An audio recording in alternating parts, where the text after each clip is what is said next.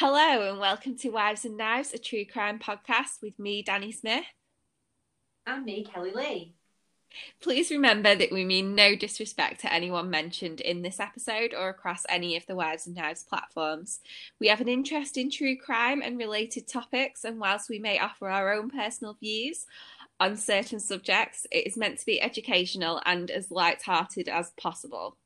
The information we present is collated from research gathered on the internet, and we reference and credit our sources wherever possible. Yeah, come and check us out on the socials. On Instagram, we are Wives and Knives the Pod, Twitter at Knives Wives, and Facebook Wives and Knives. Uh, we've also got a website where you can check out photographs and source notes from all of our episodes, and that's wivesandknives.wixsite.com forward slash my site. And you can also make some suggestions about cases on there as well. Hello, and welcome to this week's episode of Wives and Knives. Yes, hello, and I'm hoping the sound quality is better this week, um, and I hope the quality in general will improve as we grow and get more experienced. Exactly. Um, so obviously this week uh, Prince Philip has died, Yeah, and Nikki Graham. yeah, and DMX, and that guy from I can always forget his name from Friday Night Dinner. yes. Oh. I love him. Yeah, Shit on it. shit on it. And Nice bit. McDonald's um, partner. Oh really? Yeah. Oh, I didn't know that. Right. Yeah, it's a bit of a it's a bit of a depressing one. Mm. I'm sad about Nikki Graham actually. She out of Yeah. you know like out of all of I'm sad about well, I'm not sad about all I'm of sad it, about but. I'm there you go, thank you. Yeah. Yeah. I'm sorry for Jane. Yeah. I'm sorry for the Queen, to be honest. As I well. I'm sorry for the Queen. I don't I have no, you know, no qualms. no qualms. Um, that's all very sad. Yeah, I feel like the Nikki Graham thing. It's like for me, um, she's she became quite iconic. Was it like was she in two thousand and six? I want to say Big Brother, but that you know she? who is she? Oh, bless her. We're recording outside and there's a bee coming. Hello, hi. Not a bee coming, but a bee coming to me. It you. Oh, it's good. The bees are good. We need I to know. look I. I love bees. I just they tickle so much. I had one on my leg the other day. I went to the park and uh, I was sat on the swings with the bean, and uh, one little um, are they called like orange? The orange bum ones. I don't know the technical term. I'm sure that's it. Yeah, that's probably is. But um, that came and lang- landed on my leg. It's a very cute little bee. But if you have, if you ever pick one up or let one on your hand, they tickle so the legs are so tickly. Like if I could pay to have bees dance on my back, that'd be an enjoyable half an hour. They're really tickly. That's probably a fetish. Hmm, yeah, well, we all have our kinks. Um, yeah, so going off track before we've even begun. What a week of death. Indeed. Which uh, leads us on to this case. um, so, what is this week's case? So it's the case of the Newalls. Um, so I'll give you a little bit of a breakdown. On the 10th of October 1987, Nicholas and Elizabeth Newall. There's a plane going overhead now. So yeah, I, we're gonna have to. We're we're back together. Like we're recording together. That's why. So I'm gonna just wait till the plane's gone. Is that all right? Yeah. we're like we're going inside in a minute. it's either to be planes, neighbours, bees. Right, okay, plane's gone by. Oh, come on, put your foot down or whatever the equivalent in a plane is. So, yeah, on the 10th of October 1987, Nicholas and Elizabeth Newall disappeared from their home in Gloucester. Oh, why? Why? I'm so glad. When I read They- through this, yeah. I was like, oh, I'm glad that Yeah. Kelly's covering this because I can't say half of these words. I think we could probably start a wives and eyes drinking game right now if it wasn't well not us right now because when I need to drive home but um anytime I f up a pronunciation in this episode take a shot Fantastic. okay so yeah they disappeared from their home in Clostel Atlantique in St Brelade Jersey And despite extensive searches, it remained a missing persons case until 1988 when police discovered the remains of a bonfire with burnt and blood splattered clothing belonging to the Newalls near to their family home. even with plenty of suspicion and rumours, it wouldn't be until years later that the truth of what happened that night would eventually come to light. Sounds really interesting, and I'm super excited because I'd never heard of this case before. So, before we get into it, shall we have a little catch up? Yes, let's. Um, so I've had a lovely week. Really, it's been pleasant. I mean, I've got great back pain that I'm hoping will sort itself out soon, and I've been told that my vision is poor at best. But I'm picking up new glasses next week, so what are you going to do? The rest of the week's been fine. And we have new social media followers and members of our Facebook group, so welcome and hello to everyone. Yeah, hello. And as we record this today, I've just returned from my second vaccination. I was going to say my arm's a little tender, but you know what? It's not at the moment. Fantastic. Not at all. Didn't even feel it. Probably because of the great doctor. Oh, can't. We're not, are we? Are we allowed to say that? I don't know. He had a name that was basically like Willy related, and Yeah. Kelly found it funny. I did, thank God for masks. Anyway, um, but yeah, as we record in this today, um, we're reunited. In the same area. Yeah, so it's still socially distanced, technically, I guess. Yeah, we're in my garden. Yarden, beautiful Yarden. Um, but it's we're sat in the corner of sunshine and it's nice and warm. So yeah, is it going to snow tomorrow? Probably no, you Probably. said that. But yes, super sunny. We are outside. We can see each other.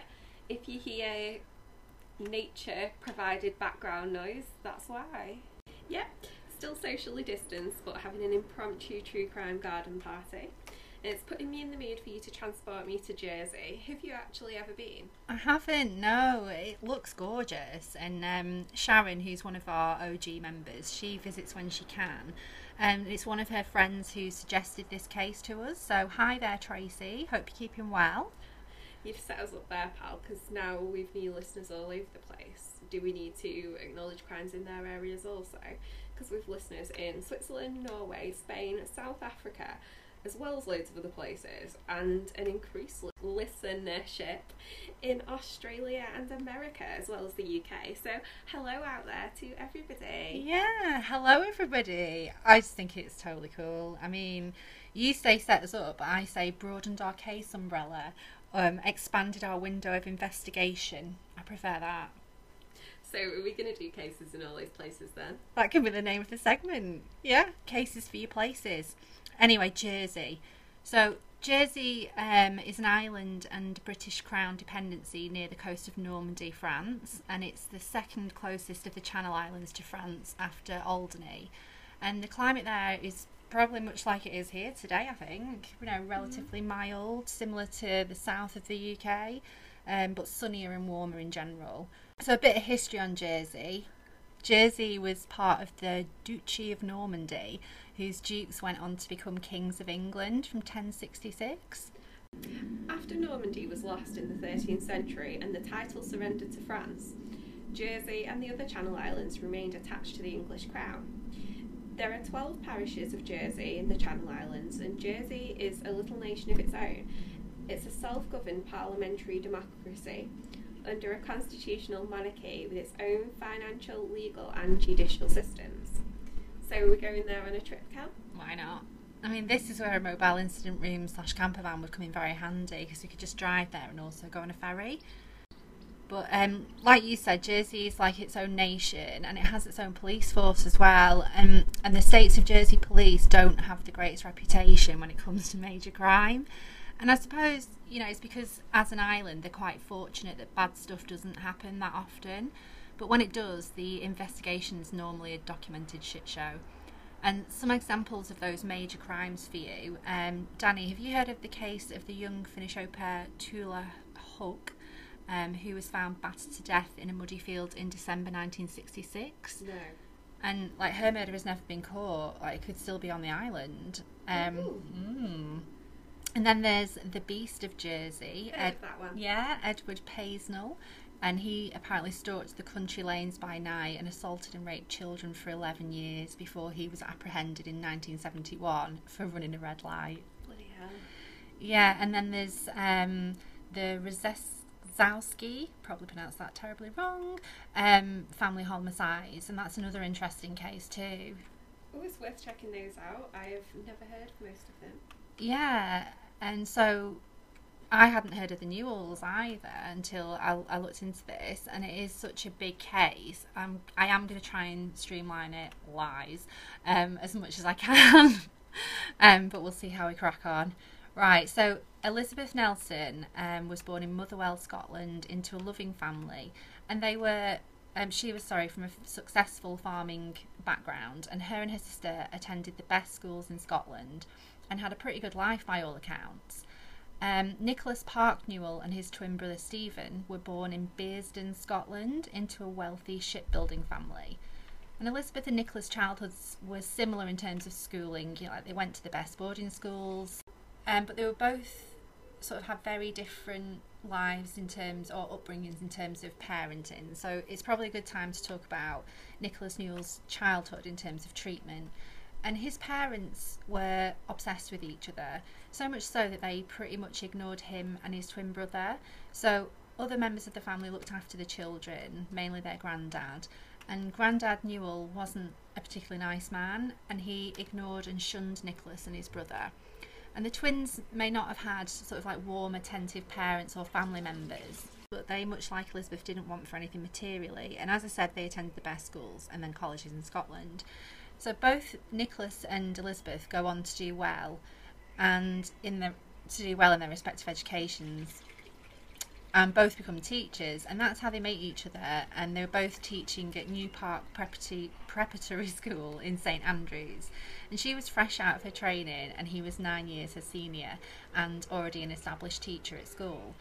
And Elizabeth was already engaged, though, to Mike Hill, a junior doctor who she'd met when they were students at St Andrews University, uh, where she was studying modern languages. And once she meets Nicholas, she promptly breaks off that engagement to Mike and declares Nicholas the one.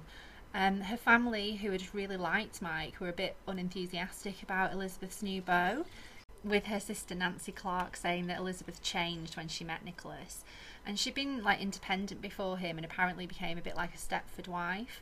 And Nan also says that the family thought Nicholas, or Nick as he went by, was an odd one and he was quite detached and aloof. That seems a bit like harsh and unaccepting, but I can see why they're concerned if she's changing who she is. That's like a warning sign. Yeah, totally. And by all accounts, his family weren't happy with the union either, but for other reasons. Um, his family were old money, they were connected and apparently like senior members of the Scottish judiciary, and they weren't happy about the relationship and the potential marriage of Nicholas and Elizabeth. And I read that they thought she was like beneath him in social standing, and like I said, like they're moneyed and apparently well regarded with connections to the Freemasons. Fucking rude. I know. and they go as far as to like try and sabotage the relationship. That's a bit ridiculous. But Yeah. Also interesting. Like it sounds like both of the families are a bit shit anyway. True, yeah. I mean, I think I feel like in general, if you've got a like a good relationship with your parents or your parental figure in general, and they don't like your partner, I feel like you've got to at least hear them out. Yeah, like know- sometimes other people can see things. Yeah. If you're so close, you can't. Definitely. But saying that, it normally takes you to make the mistakes to realise that. Yeah, it's yeah, totally. It's only afterwards, isn't it, when you hear it and you think I should have listened. That, that's Hindsight. yeah, totally. Um, but whatever like Nick's family did, and no matter how much both families tried, you know, it was clear that these two were in love and they were going to get married, which they eventually did in 1963, um, living in Glasgow, Scotland. And Elizabeth wanted children, and by all accounts, Nicholas didn't. And I'm not sure if she knew that before she married him, but they do go on to have two children, both boys, Roderick in 1965 and Mark in 1966. So when the boys are still very young in 1967, the family um, decide to move to Jersey. So there's a story about the move to Jersey that I feel like it's good to share because as you know, Nicholas is a teacher, but teaching isn't his real passion. He's like fascinate, fascinated by boats, and apparently was, by all accounts, like never happier when he was at sea. So they both decided to resign from the jobs, buy a yacht, um, the Chanson du Lac, and the plan was to not to move to Jersey originally, but the plan was to sail to the West Indies with the kids along for the ride. Um, but during the crossing from England, England to France, Mark got severe seasickness and they had to stop at Jersey and take him to hospital. and they fell in love with the island and just decided to stay. That sounds really lovely. I think that sounds dead nice. It's like romantic. Yeah, it does. Apart from all the vomiting, um, I read that apparently Elizabeth had severe seasickness as well. So I was like, well, why? It was never going to be fun, It fun, was it? no, but like, why would you be throwing yourself into sailing if your body's literally telling you you don't like it? Like, listen to your body if you're not going to listen to your parents. The family settle in Jersey and they buy Martello Cottage in St. Brelade, and it's lovely. And they both get teaching jobs. And Nicholas worked at a few of the schools on the island um, St. Michael's, La Rocquiere, and St. George's. I was actually going to ask, like, how did they finance all of this? Yeah, well, they'd inherited the majority of their money from the parents, and that afforded them like a level of wealth. And at one point, I think they had like about a quarter of a million in shares. But from my research, I get the impression that whilst being wealthy in inverted commas, they the couple weren't great with money. So when they had money, they would spend it, and when the money would run out, they would take teaching jobs to generate cash. That seems like such a shame. Like, Mm. oh. Um, I think I'd be great with money if I had a lot. I think I'd be really good with it.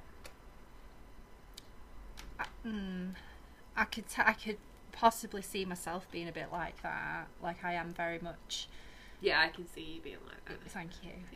I mm-hmm. can see me just being really tight and measly, like I'd be like Mr. Burns. Well, apparently these guys were were that way a little bit at times, like if they had to be. But like when they'd when they had money, they'd spend it. When the money would run out, they'd take the teaching jobs to generate cash. Well, but they anyway. yeah. They wanted to do. but they come across as quite blasé when it comes to like contracted full time jobs and Well, financial they've security. always had money, Yeah. like they won't appreciate the value as much. No, exactly. And it, you know, like that lifestyle works for them. It suit it suits them. So Yeah, so they can pick up and go on holiday without being tied to like hours. yeah, exactly. I feel like if you imagine them, if they were like now, they'd be like gramming it up a storm. Oh yeah, You They'd know, be, like travel yeah, they'd be influencers, wealthy poshos, like sun themselves on a yacht one minute and in the classroom the next. Um, so yeah, like we said, that sort of sums them up. Like life is for living, spend the money, it's come and go, we'll be re, it, you know, but it gets better. Um, Nicholas also considered himself an accomplished author, and despite none of his novels ever being published, um, he did have a little success having some articles published in History Today and The Countryman. So, in a book that I read, um, Nicholas is described as being generally not well liked by his colleagues and his family. Jesus, like one or the other. Well, Like, he he's said to be like a stern, strong disciplinarian, um, but also like emotionally distant and remote. The coldest of cold fish was one way that he's described, and this is apparently the opposite of his wife Elizabeth. Her older sister Nan Clark said that she was the type of person who was full of enthusiasm and a bright spark, and Elizabeth's friends and most people, you know, seem to agree with that, like saying that she had a zest for life. I mean, she does sound like top company, to be fair. Um, so yeah, Elizabeth doesn't get off completely unscathed either. Um, in this book, she's described as being quite stuck up and having a bit of a temper, and there's no shortage of like witnessed occasions where the where said temper's apparent. so you'd want to spend time with her, but you just want want to piss her off and get on her bad side, and he's a bit of a miserable twat. Pretty much, yeah, yeah. But together, a thriving and vibrant relationship. Like they loved each other. So, but what about the kids? And I mentioned earlier that apparently Nick didn't want didn't want kids, and I just wanted to pick up on something that I read, and it said that Nicholas would refer to the boys as Elizabeth's children, like they were they were her responsibility. Oh, that's awful. Mm. That's um, that's gonna have an effect on the boys, knowing that's how their father feels about them. Yeah, like I say, I, I've really struggled with this case. There's a few things in in here that makes makes them come across as pretty unlikable, but obviously make your own mind up. But like Nicholas expected Elizabeth to take full responsibility for Roderick and Mark, and whereas one focused parent might have been enough for the boys, Nicholas also expected Elizabeth to give him like her full attention to, and she pandered to that. So Elizabeth and Nicholas are as caught up with each other as their own bloody parents have been, and it, it's like history repeating I was itself. just thinking that. Like, Yeah. That was his upbringing, wasn't it? So Absolutely. he probably does think that that is how it should be. Yeah, and there's more of that to come, really. Um, and one of Elizabeth's friends, like later said that sh Elizabeth loved her husband more than she did her boys. That's really sad for them. Mm, yeah, I mean, can you imagine that sort of if you transferred that, if you took it away from being two rich people to like maybe a council estate, That'd be social services, wouldn't wouldn't it? it? So who is actually looking after these kids if they're just repeating history and focusing on each other? Well, pretty much like they're they're not they're not running around feral. They they have a nanny, and from the age of six, they went to boarding school in Britain. And their aunt Nancy, or Nan as she goes by, um, used to care for them on school holidays and when the parents were away on holiday too. And as did Nicholas's brother Stephen as well. And I get like having help with the house and childcare, but to not want to spend time with the kids at all, what what's the point in having any? Exactly. I don't know why they did. No. I mean, it's worth considering that these boys, again, weren't starved in terms of food, toys, or like expensive clothes. You know, they've got, they have a good education and everything to the late teens, but overall, they're starved of hugs and positive attention and love, you And know. that's going to have an impact. Exactly. And it's something to bear in mind that, like, the children didn't understand the parents' absence in the life or lack of interest. And it's like that resentment grew as they grew. You know, they felt abandoned and neglected by those who should love them most. So, after a few years at the house in St. Brelade, near, near to the prestigious Hotel Le Horizon, we should stay there. You need to Google it, it looks amazing. Um, the Newalls moved into a new home called Crow's Nest, and it's called that because it was perched high on a hill above the Prince of Wales Hotel at Greve de Lecq on the north coast. So yeah, where they lived, it, it hosts views of Sark, um, which is another island, and the sharp tooth rocks of the Paternosters, which is like a jutty up sort of rock formation. Cool. Yeah. So the house, despite the stunning views, wasn't in the greatest of condition and it needed a lot of work and repairs. And they actually had to borrow money from friends, the Ellams, to do the renovations on the crow's nest because they were again struggling with um, some financial problems. And a lot of their issues were that their running expenses were far too high for their incomes. And as I touched on it before, they aren't great with their money. So, by all accounts, it's mainly Elizabeth, um, to be fair. And she's into sort of like making random big purchases and investments. And I'm not talking like a new computer or a car like for a husband, although I believe she did that too. Um, she once bought land that didn't exist in Mexico and also lost like 60,000 on sh- uh, yeah, 60,000 pounds on shares alone in one single year. I mean again it's all relative because Jersey's like home to some wealthy people because you've got to love those tax laws. And by those standards, that's probably not a lot of money, but to us, it is. so uh, they also have a house in Spain too, and this isn't some sort of sprawling mansion. It's more like of a modest holiday home, but still, you know. Um, and they had this whole other life out there in Spain. They parted with, you know, like people out there, and they loved the life by all accounts. Like he's writing in the sunshine, and she's socialising with all the expat community. And Nicholas is, by all accounts, an absolute bloody delight in Spain. He's like funny and friendly. It's amazing what a bit of sunshine will do for you. But despite the fortune spent on the boys' education, um, their children had not managed to do as well as was expected. And in fact, uh, Roderick and Mark barely scraped through. I can't imagine the folks are happy with that. No, uh, I feel like it was a bit of a bone of contention. Um, but despite the lack of qualifications, Mark had managed to get a seat at one of Jersey's most important international banks. And he was smart and independent. And despite his lack of higher education, he was, you know, a promising young man.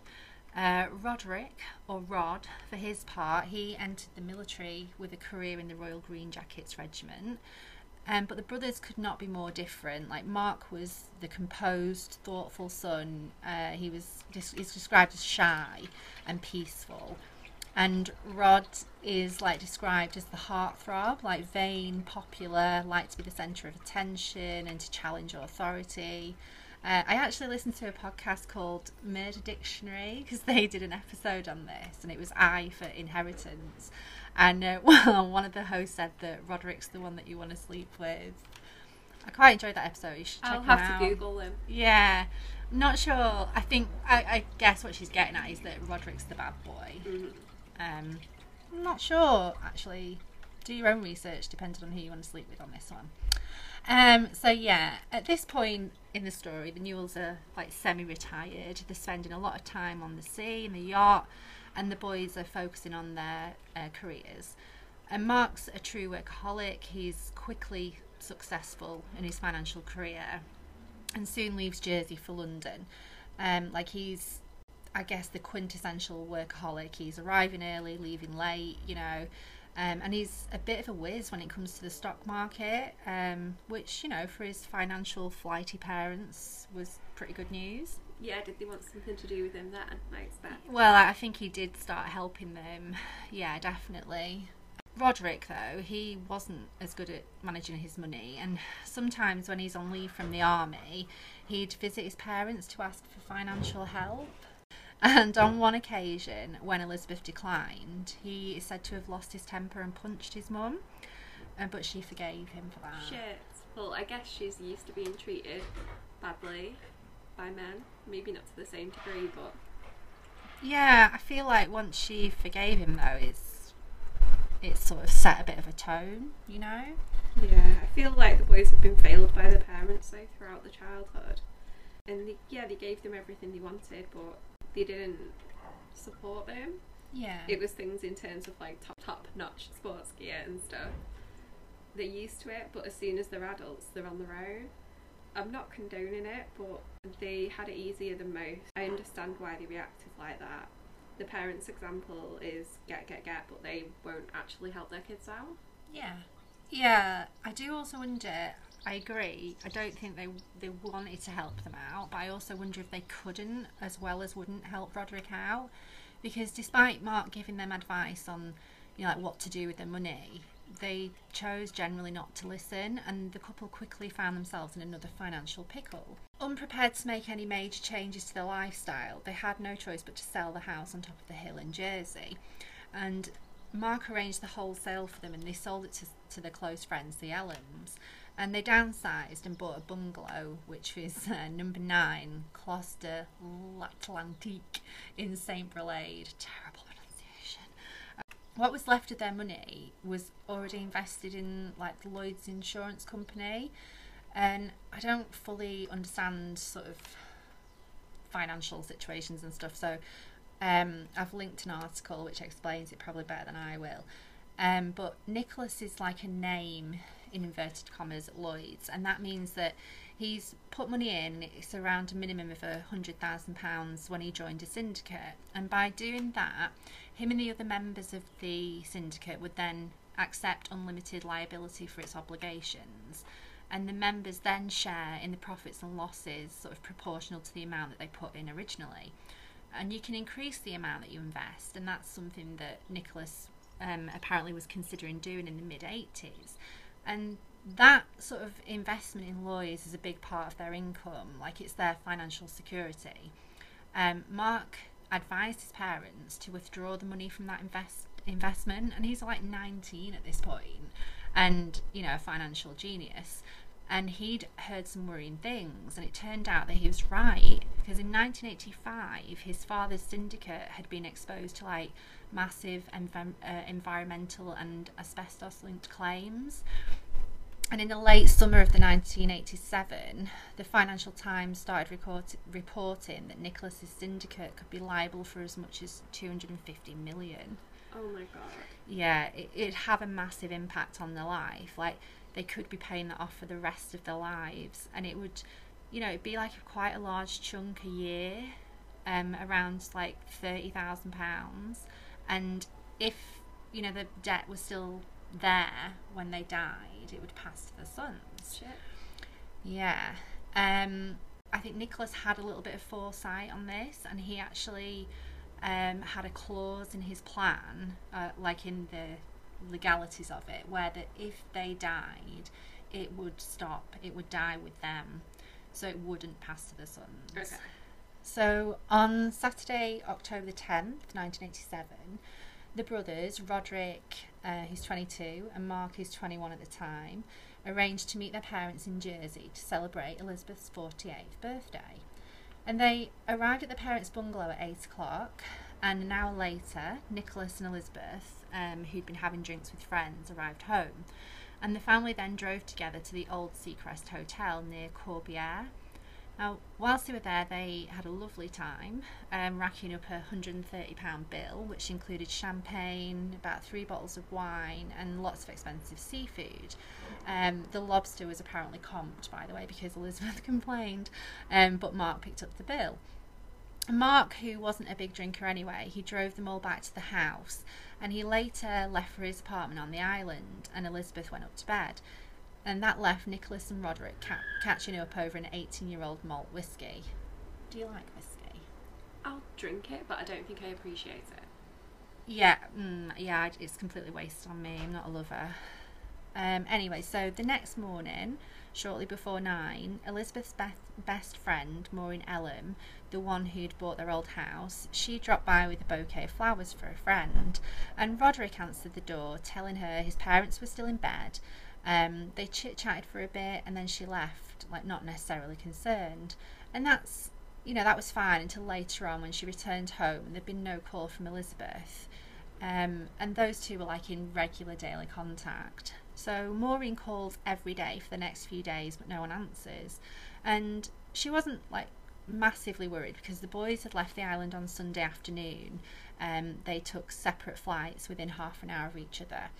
And the Newalls like were often taking trips, and they were actually due to go back to the house in Spain on the 20th of October. So they wondered like had that been possibly brought forward. Um, but soon the Newalls began to miss appointments, and the friends really began to worry. And they'd been due to visit Sark on Wednesday to see Uncle Kenneth, but they hadn't arrived.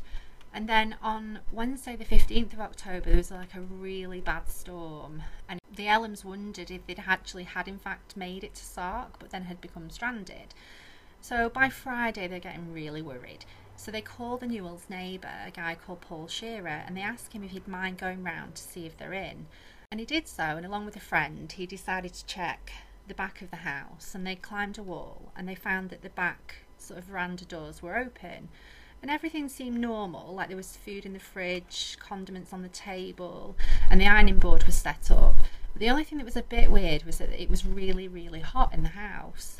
So David Ellum, Maureen's husband, he wants to go and see for himself and he's got a key to the property. So off he pops and it's like Paul said, it's stifling hot in the house and he sees that the thermostat's been overridden to keep the heating on high like all the time.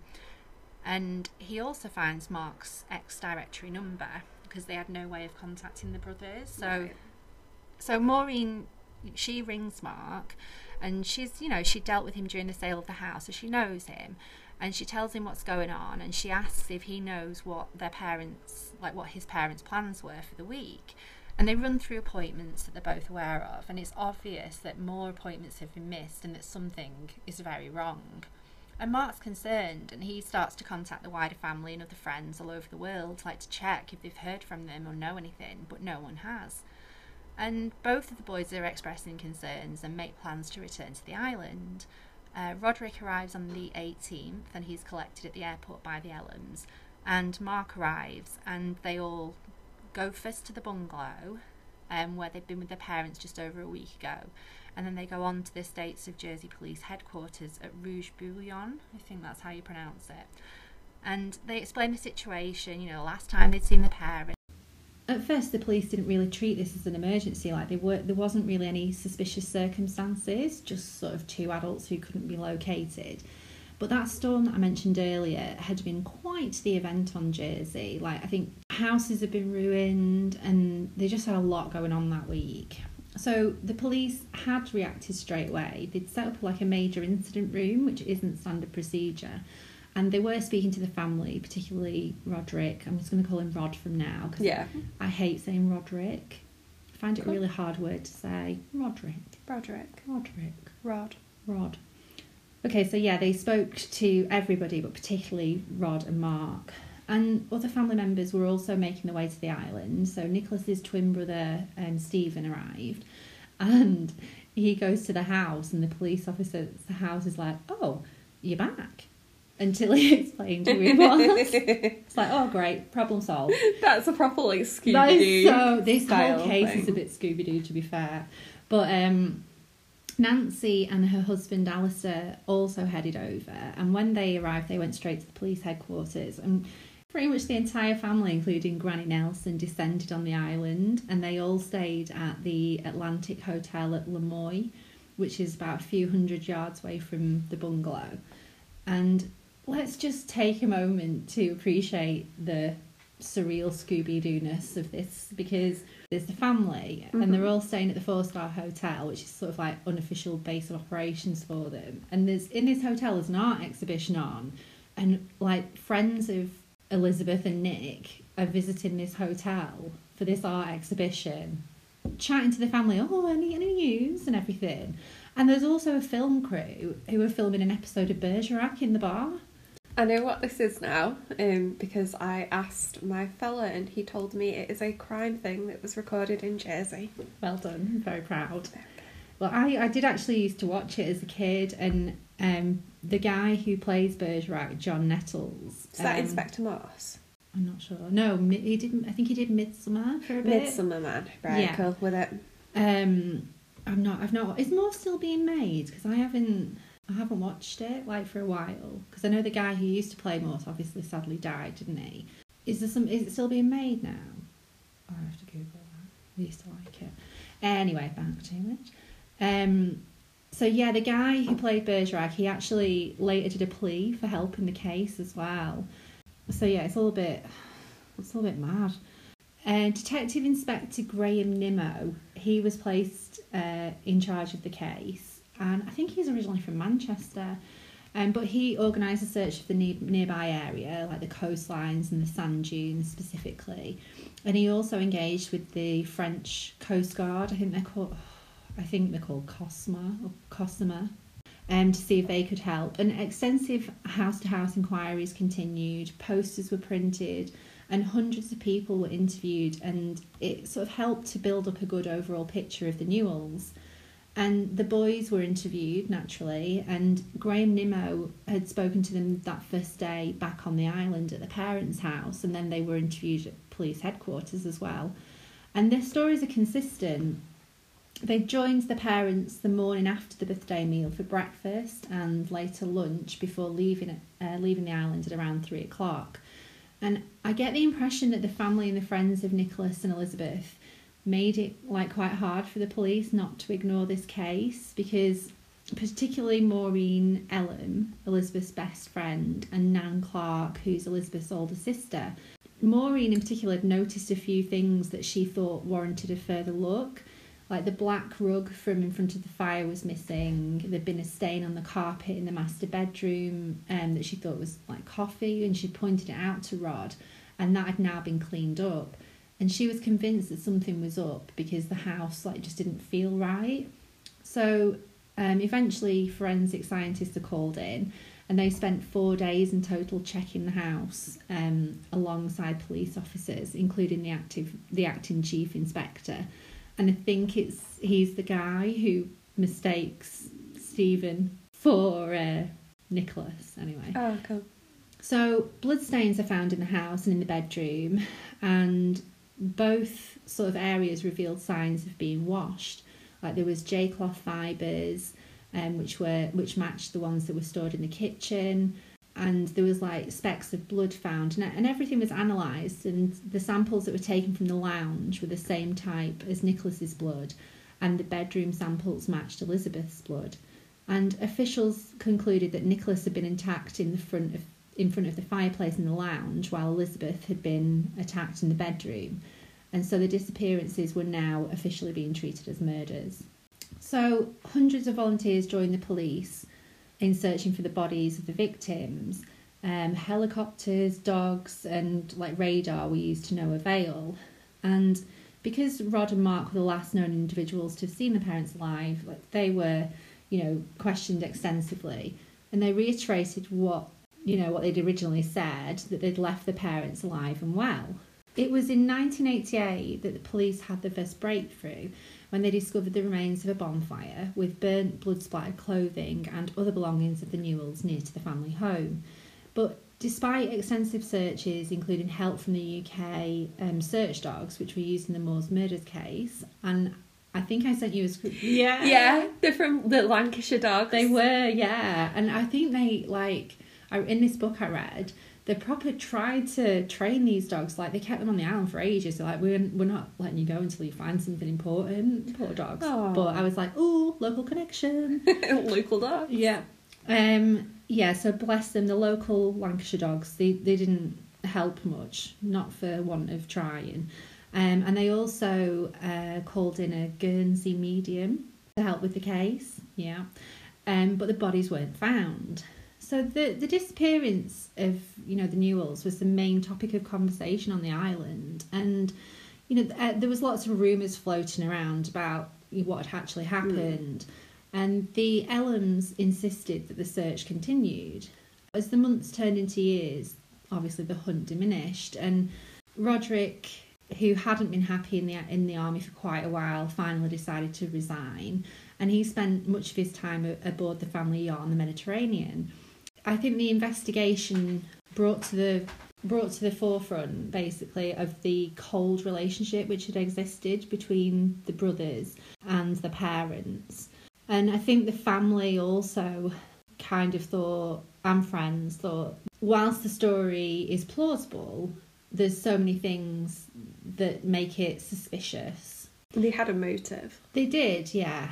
Both were suspe- were suspected of involvement in the disappearance, and like I said, that comes from the police and the family. But nothing concrete was like uncovered to connect them officially to the crime. So whilst they knew essentially that the boys were involved, they couldn't prove it. And blessing Detective Nimmo, he retired in 1990 without solving the case, and I felt a bit sorry for him because he put so much time and effort in, but there was just nothing. So on January 3rd, 1991, Elizabeth and Nicholas Newall are officially declared dead, and their sons, Rod and Mark, inherit their entire estate. And Mark's, you know, at this point a successful, well, quite a big success in the financial world, and Roderick's continue continuing to like live the life of Riley, um, on his, you know, roaming around the world on his yacht. But like we said, something didn't sit well for the family, and they were pretty convinced, and the friends were that something had happened, and the boys knew what had happened. Uh, and it seems that maybe Roderick was having possibly a crisis of conscience as well, because it said that he had admitted to a girlfriend that he'd killed his parents. So in June 1992, Rod visits relatives in England, and he's bringing up the subject of you know his parents and he's also saying a few things that making the family think is he about to crack? With that information a few phone calls um, fire off between maureen ellum the police and nan clark. And they find out that rod is going to visit um, uncle stephen his father's twin brother in scotland.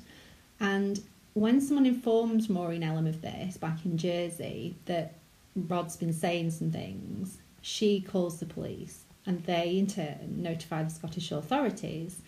And they actually approach Stephen Newall and they ask him would he be open to potentially wearing a wire Ooh, during his up, his upcoming conversation with his nephew. getting excited. And Stephen agreed, and he arranged uh, to have tea with his nephew in a private room at the Dunkeld House Hotel. And you know, the like I said, do your own research, but there's some there's there's quite a lot of um, espionage and planning that goes into this um, from the police and from friends and family to really make this like come off, and it's it's pretty good. Um, during that meeting, Rod actually breaks down and he fully confesses to how he had beaten his parents to death. Um, he's old long term resentments were brought to the fore in the conversation with his father, and he just lost it. He reiterates that Mark wasn't present during the killings, but he had assisted in the burial of the bodies. And what he actually says is that, you know, after the bir- birthday party meal, they get back to the bungalow and his father and him having a chat. He attacks his father after Mark's left. Sorry, I should have said that. He attacks his father after Mark's left. Yeah. And then his mum hears something going on. He goes up and he kills his mum. It's the end of the confession, the conversation, which lasts, I think, about four to six hours. Like it's a long time. Wow. And the police are like in the room next door. And um, at one point, they go walking around the grounds of the hotel, and they don't know, like they lose, you know, like there's no recording of that. Yeah. So God knows what else was said. Anyway, at the end of the confession, Stephen asks his ne- his nephew the obvious question of why, and Roderick replies, "You wouldn't understand because I don't understand." Now, because like I said, a lot of planning went into this. So because of the confession and how it had been procured, and it was sort of like not a standard Standard procedure. no. Um, they were very sort of aware that they needed to check, you know, like that it would be, it would stand up in court. So they, police sought legal like advice as to, you know, how it would be admissible in court. And that process took days. So the police follow Roderick from the hotel when he leaves. Um, and they're trying to, you know, get the go ahead. Yeah, yeah, we're good, we're good, we're good to pull him over. And during that time, they lose him. So yeah, he manages to leave and he gets back on his yacht and disappears. So again, you know, they've got the evidence now, they just need the man. So August the 7th of 1992, the yacht was actually intercepted by a Royal Navy frigate and Roderick was not for getting on board because he probably knew that it could be a trap Yeah. but they managed to sort of convince him, oh, it's just a regular check, you know, you just need to come on board. And I think at one point they're like, he's like, well, you come to me, and like, oh, well, we would, but we've got a problem with this part of the boat, so unfortunately we can't do that at the moment. He's like, oh, okay, that sounds completely plausible, fine. Jumps on board, and when he gets there, they're like, oh, we've got a bit of a surprise for you, uh, and he's arrested. So he's arrested and he's incarcerated in Gibraltar, and although he fights extradition, he is eventually returned to Jersey. And Mark um, is also arrested, and they pick him up in Paris where he lives. Roderick's confession, the murder charges against Mark are dropped because Roderick's taking full responsibility. And so Roderick stands trial in 1994 for the murders of his parents because there's actually proof that he'd gone and he'd purchased like tools, tarpaulins, and plastic sheets before the killings. Oh. So, you know, there's a lot of premeditation there. Yeah, it's not. He made it out like he just flipped, but No, No. no, absolutely not. Yeah, I mean, I, I there is a part in that book that I read, and it clearly says, you know, he goes down to the hardware store and he buys all this in preparation. So, I I would actually believe if it wasn't for that, I would have believed Yeah, that he'd flipped. So yeah, and because of that um, evidence, Roderick Newall is sentenced to two concurrent life terms in prison. And Mark Newall is convicted of assisting his brother after the after the fact of murder, and he's um, sentenced to two concurrent six-year terms. Now, Mark serves less than two years of his sentence, and that's a fact that many police at the time were very disappointed with. I'm disappointed with it. As well. Yeah. Um, despite attempts to like block the will by relatives, Mark Newall was left about half of the estimated 900,000 estate of his dead parents. And it's assumed that he invested it wi- wisely while he was in prison. uh, he, Roderick, he actually came back to Jersey, like I said earlier, to um, serve out the rest of his term. And when he came back to Jersey, he actually gave the police, like the authorities, a map indicating where his parents' grave was, because they'd searched like the whole island and hadn't found them. So they were like, they've got to be close, they've got to be nearby.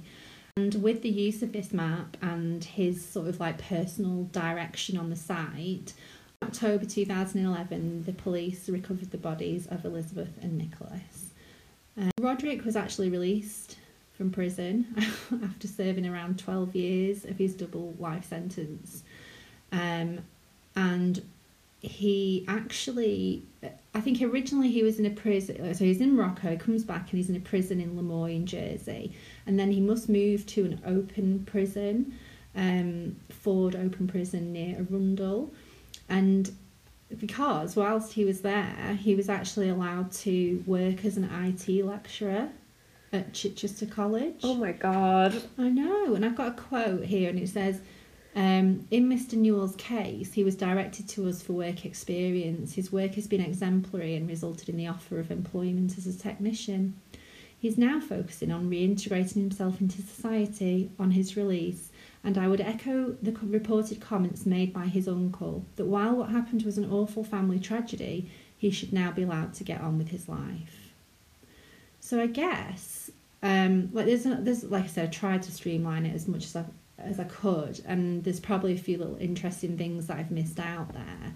Obviously, we'll, we'll discuss it, discuss the case now, but I genuinely feel like uh, I'm not convinced that Mark's as uh, clean as as he's implied in the case. Yeah, not at all. Because I mean, I think his brother said to him he allegedly killed his dad and then rang Mark and said, "Look, this is what I've done. If you don't help me, I'm going to kill myself." And so, like Mark, obviously felt that he owed his brother and went to help him out, but I just think it's there's a, like there's a few things like they used a different car to go because apparently it wouldn't his car wouldn't start and They both like that. benefited so much. Didn't they? Almost Mark more, seemingly. Yeah. I feel- think their sentences were incredibly short. Like, as much Mm. as I can completely see the relationship that they had with their parents is toxic, Mm. but a lot of people have toxic relationships with the parents and don't beat them to death. Exactly. Yeah. Those sentences were fucking short, and if I had a kid at Chichester College, I would be concerned.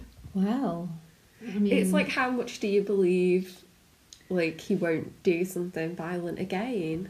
yeah, because the thing is, like, essentially, like you just said, how many people are don't have great upbringing and don't go on to do like something terrible in the future? Do you know what I mean? Yeah, like, loads. so And his upbringing was bad in Yeah. one respect, but in another, it, it wasn't at all. exactly. It wasn't horrific. no, He was just, he had shitty parents. Yeah. exactly. so fucking what? Like, But I wonder if because he had, um, like his mum apparently, he's got a really bad temper. So you're not telling me that somebody, you know, like who's saying that they had a really bad temper was the reason they flipped and killed the parents. Is, might do the same to somebody if they knock a cup of tea over. yeah, it's still. Do you get what I'm saying? Like it's just because it, it was like just because his violence is only attributed to a temper tantrum because he his parents were going to squander all of his inheritance.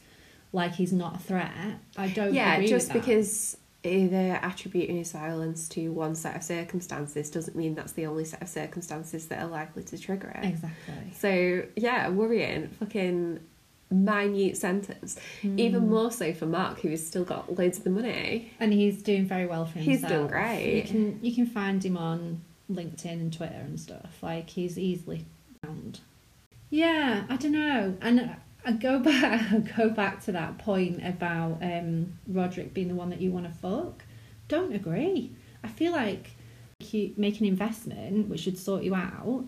I'm thinking like Mark's the one I want to fuck really. If we're gonna discuss that, which I just have. So Um, I'm just getting photos of them so I can comment on this. You've got to you've got to think as well. This is the eighties, so Okay.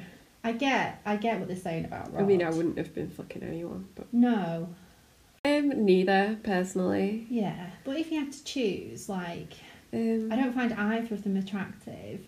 I'd probably the one that was better with money. It'd be more exactly, that's what attractive to me. Yeah. Like I feel like everyone was missing out. Like Rod is a bit of a liability. I feel like Mark. That's what I mean. I feel like Mark's got the.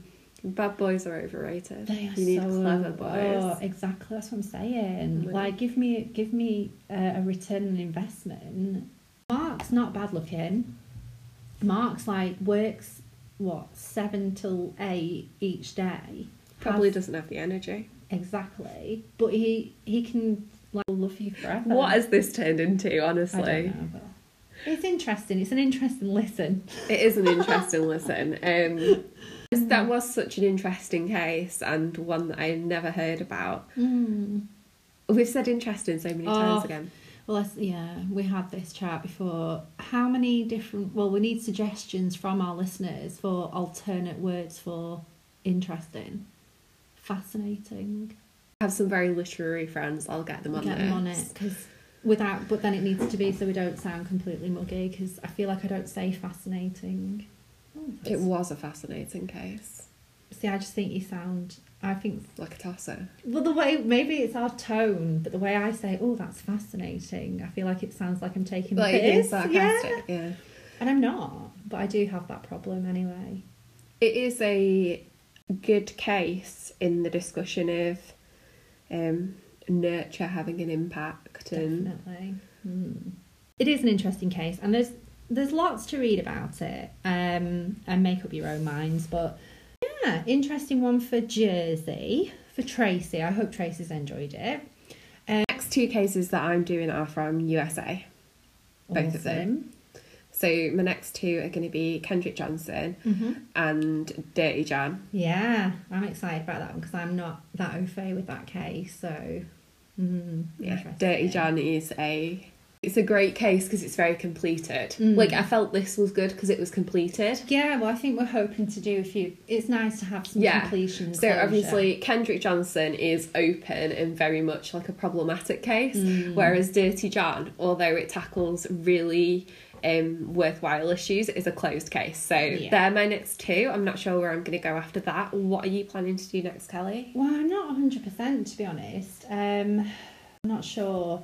Go out on Wednesday as per, and then we'll have another mini the following week. Really not sure. I've been there's been a few cases that I've been looking at. I'm interested in possibly doing like a, a Indigenous Australian case, maybe, because I think there's a lot of cases that fall by the wayside, don't have as much coverage in that Yeah. respect. So I think that would be interesting. Um, and then I've got we've got Helen McCourt, Yeah. haven't we? And we also mentioned about doing Ben McDaniel earlier, Yeah. didn't we? So watch this space or Yeah. suggest something for me. And the next mini is quite a case as well. it is, yeah. I look It's not quite as mini as some of our minis. It's a chunky mini, a uh, king size mini, if you will. um, but I'm So excited for that because I'm excited for that. Really excited because it's a case that I love talking about. Yeah, it's I'm not going to say interesting, although it is. But yeah, it's a controversial case, I think. Yeah, for different reasons. So So hopefully you will listen to that then. Yeah. Thank you for joining us today. absolutely. And um, and we apologise if there was much background noise, but doing it outside is Fun. the way forward, isn't it now? Well, I hope everyone's uh, getting closer to injection time. I'm still waiting for my first, but yeah, Kelly's fully I am fully vaccinated. fully injected now. My passport. Got my little card to flash. A good time to call a close on today's episode. Thanks for listening, everybody. Yes, thank you, and stay safe out there. Stay safe. Bye. Bye.